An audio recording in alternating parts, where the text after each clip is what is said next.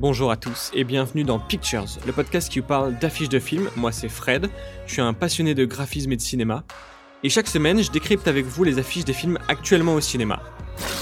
Et au programme de cette semaine, trois films très différents, avec un thriller, une comédie française et un film grand public pour, les, pour la jeunesse. Bienvenue à tous dans Pictures.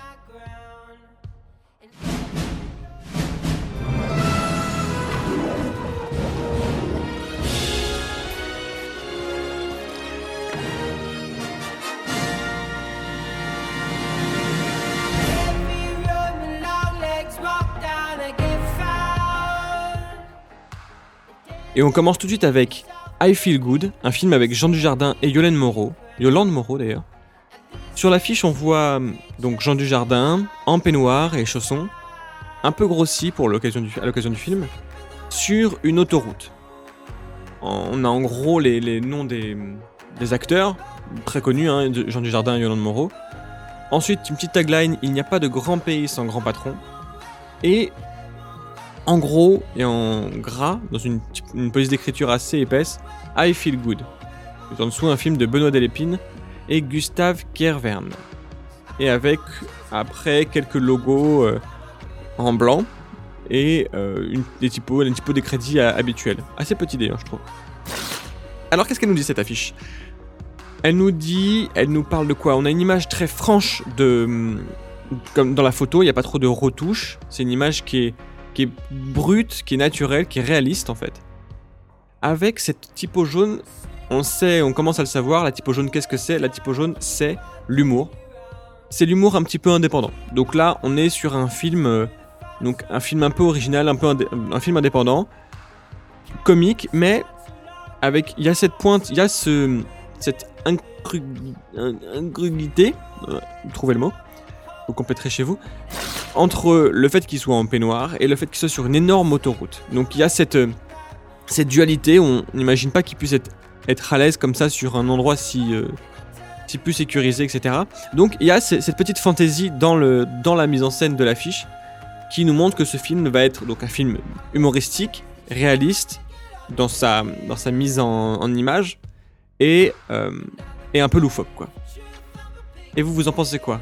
N'hésitez pas à me le dire sur, quand je posterai le, podcast sur Twitter, où je mettrai les affiches notamment de I Feel Good, et du deuxième film dont on va parler ce soir, La prophétie de l'horloge. Un film donc avec Jack Black et Kate Blanchett. Un film pour enfants, euh, on le voit tout de suite dans ses couleurs chaudes, ce orange et ce jaune qui se mélangent. Donc ça peut être l'action, mais ça peut être aussi simplement la chaleur. Là, c'est un petit peu des deux. Il y a le violet qui montre un côté aussi euh, un peu magique. Donc j'ai pas décrit l'affiche. L'affiche c'est un tourbillon comme ça d'images avec euh, les personnages principaux, donc euh, Jack Black, le jeune héros et Kate Blanchett en bas, qui sont... J'ai l'impression que dans la forme et dans la mise en image, ça ressemble un petit peu au poster dessiné des années 80 de, euh, de, Struzan, mais là je pense que c'est de l'image avec du Photoshop, un petit peu de retouche. Entrer dans un lieu hors du temps, que nous dit la baseline. Et donc là, on a vraiment, donc l'image est comme on est comme aspiré par cette, euh, par cette maison au centre, avec ce personnage euh, héroïque et qui va arriver toutes les histoires, j'imagine, ce jeune qui ne s'attendait à rien, euh, qui, va voir et donc qui va voir sa vie changer. Et dans ce tourbillon, on distingue aussi hum, les chiffres d'une horloge. Donc, bah, en même temps, c'est la prophétie de l'horloge. Donc, voilà, il y a un rapport avec le temps, avec peut-être des espaces et comme des dimensions un peu parallèles. Il y a des objets aussi, on a une tête de mort, une boule de, une boule de billard, euh, une clé. Voilà, des, indices peut-être pour le film euh, qui va être comme ça, une sorte peut-être d'enquête sur quelque chose. Il y a un livre, euh, quelque chose d'assez mystérieux. On est entre Harry Potter et Oliver Twist, je dirais, un petit peu dans le style aussi anglais. Voilà, Jack Black qui est formidable, qui a une tête de, qui a l'impression d'être un magicien avec une boule de feu dans les mains. Donc voilà, cette affiche, elle vend du rêve pour les enfants. Il y a plein de choses. C'est des plein de couleurs, plein de plein d'objets, quelque chose d'un peu intrigant. Les personnages un petit peu trop maquillés ou photoshopés, c'est un petit peu dommage. Mais bon, ça veut dans le côté un peu lisse du de l'enfance et de et des films d'enfants. Voilà. Euh. Donc là, on va pas dépasser les, 16 ans, je pense. Mais bon, ça a l'air. Euh, L'affiche est plutôt jolie, c'est une belle mise en, mise en scène, c'est un peu original. Euh, on n'a pas l'habitude de voir ce genre de choses comme ça dans cette spirale euh, de l'affiche. Donc voilà, une, assez jolie affiche pour la prophétie de l'horloge, avec encore un rappel dans la typo, une typo classique hein, de ces films, euh, de ces films pour, pour les enfants, hein, une typo un peu dorée avec des... Et donc là, on a des, pardon, des aiguilles dans les hauts, voilà, pour, continuer dans le, dans le monde de, du temps et de l'horlogerie. Et on passe tout de suite à l'affiche euh, qu'on va, qu'on va étudier plus profondément cette semaine, l'affiche du film L'ombre d'Emily. Et pour ce qui est de l'histoire, vous allez comprendre tout de suite, grâce à, cette, euh, à ce synopsis vu sur Allociné qui, qui est tellement limpide que, bon, est-ce qu'on a besoin d'en raconter plus? Qui dit, je cite, Stéphanie cherche à découvrir la vérité sur la soudaine disparition de sa meilleure amie, Emily. Euh, voilà, c'est tout. Bon, c'est succinct. En même temps, ça explique tout, hein. Et euh, voilà ce que c'est le film en fait. On va, Emily va disparaître et finalement, en enquêtant sur sa disparition, on va découvrir des choses assez sombres sur Emily. Il y a cinq jours, Emily a disparu. Je me rends compte que finalement, je ne la connaissais pas aussi bien que ça.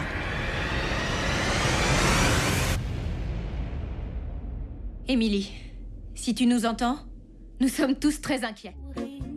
Mais revenons un peu d'abord sur l'affiche. L'affiche est blanche, d'abord, en fond, avec des, formes, des triangles, plein de triangles un petit peu éclatés, avec les deux personnages. En fait, c'est un peu compliqué à expliquer comme ça parce que c'est très graphique. À gauche, on a le personnage de Stéphanie, qui euh, est légèrement de, de, dos, non, de côté, pardon, je dirais, avec euh, qui regarde derrière son épaule, au-dessus de son épaule. Et je fais le mouvement, ce qui est déjà très podcastique parce que vous ne me voyez pas et en plus je m'éloigne du micro, donc c'est dégueulasse. Qui donc regarde son amie Emily. Je considère Emily comme ma meilleure amie. C'est une personne merveilleuse et si raffinée. Euh, par-dessus son épaule. Emily qui est à droite de l'affiche, euh, qui regarde droit vers la caméra, posée sur sa canne. Ma femme est une énigme. Elle se laisse approcher, mais reste à jamais inaccessible mais elles sont, elles ne sont pas ensemble vraiment sur l'affiche, elles sont comme séparées parce qu'elles, elles sont, elles sont dans des découpages triangulaires. Euh, euh, on peut dire Anna Kendrick est sur un fond rose composé de euh, plusieurs triangles. C'est, très compliqué à expliquer, dis donc. Et Blake Lively, donc qui joue Emily, est sur un fond plus alors moi je vais dire vert, beaucoup vont dire bleu, mais je suis un peu daltonien donc bon on va dire Blair ou euh, avec, euh, avec ces triangles encore une fois un peu plus gros de son côté, et la canne qui est par-dessus ces triangles. Enfin bref, en tout cas c'est très graphique. Au niveau des typos, elles sont assez fines, c'est joli. Euh, les, les, noms des personnages sont écrits dans, le, dans ce bleu-vert, c'est peut-être plutôt du bleu. L'ombre d'Emily, pareil, on reste sur une typo très élégante, fine, à bâton, avec cette petite tagline Nous avons tous un secret et ensuite en dessous au cinéma le 26 septembre et les crédits. Alors il y a eu beaucoup d'affiches, euh, beaucoup d'affiches teasing principalement pour ce film qui sont qui ont été vraiment très jolies. Les affiches américaines aussi sont très jolies. On reste toujours dans cette idée de forme géométrique. Là on est beaucoup sur du triangle, mais mais il y en a d'autres. Mais mais euh, voilà, il y, a beaucoup ces idées là et vous pouvez encore voir que sur, sur Twitter je vous mettrai toutes les autres affiches du film, les affiches teasing, etc., qui sont très jolies. Et avant de continuer, il faut que je vous parle de quelque chose. J'en ferai un épisode hors série, ça fait longtemps que j'en parle, mais vraiment, je vais essayer de le faire avant, avant Noël. Il faut que je vous parle du courant du Baos. Le courant de Baos, c'est un courant d'architecture et de, design qui a énormément influencé les graphistes, et notamment un célèbre Saul Bass, un graphiste euh, de, cinéma qui a fait des génériques et qui, fait qui a fait des affiches de films. Je vous en ai parlé plusieurs fois, notamment de, des films d'Hitchcock comme Vertigo, etc. Et euh, ces affiches-là, donc, c'est, pour euh, résumer, une simplification, un symbolisme et des formes géométriques, assez carrées souvent, qui sont là pour euh, illustrer vraiment des choses un peu brutes. Et donc, dans le cinéma, cet artiste, Solbass, a laissé des traces et j'ai l'impression que maintenant, quand on fait référence à ses œuvres, on reste aussi dans l'univers de, des thèmes abordés par les films euh, d'Hitchcock, par exemple. Et donc là, on voit bien dans ce film que on est sur quelque chose comme ça, on est sur quelque chose de trouble. Il, va y avoir quelque chose qu'on va découvrir sur les gens, comme dans les films d'Hitchcock souvent. Et donc là, ça va être Emily qui va se révéler être un petit peu différent de ce qu'on pensait, etc., etc. Donc, en faisant toute cette, euh, toute cette, euh, comment dire, cette signification et tout ce rappel de ces codes-là, je pense qu'il y a un vrai clin d'œil à ces affiches, aux affiches de cette époque-là. Je pourrais aussi vous en mettre quelques-unes sur euh, le compte Twitter de, du, Pictures Podcast, Podcast Pictures d'ailleurs, je dirais même. Et voilà.